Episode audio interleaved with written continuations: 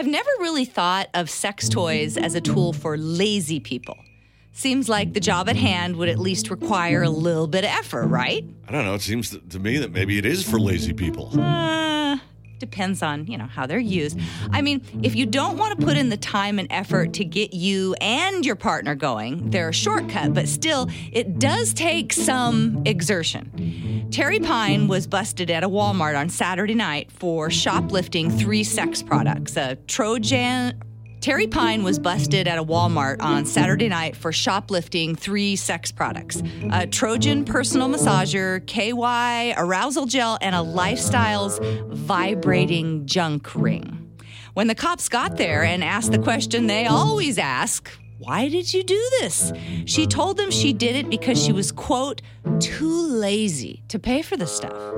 She'd worked a double shift, she'd skipped dinner, and the sex aisle was all the way across the store from the registers. Terry said, quote, I just wanted to get what I needed and get my business done. What kind of a store is this that has a sex aisle? It's not an adult bookstore or something? No, it's a Walmart. They have a They sell aisle. all those Yes, stuff? they sell all that I had stuff. no idea. Are you kidding me? Yes. No, I had no idea. Yes, yes, they, they sell all that stuff. Wow. Who wants to look at a checker and listen to her say, Have a good night? When you know she probably has a man at home, and you also know she knows that you gotta do all the work yourself. Terry was arrested for shoplifting, and she was also hit with a drug possession charge since she had some weed and a bottle of painkillers in her purse.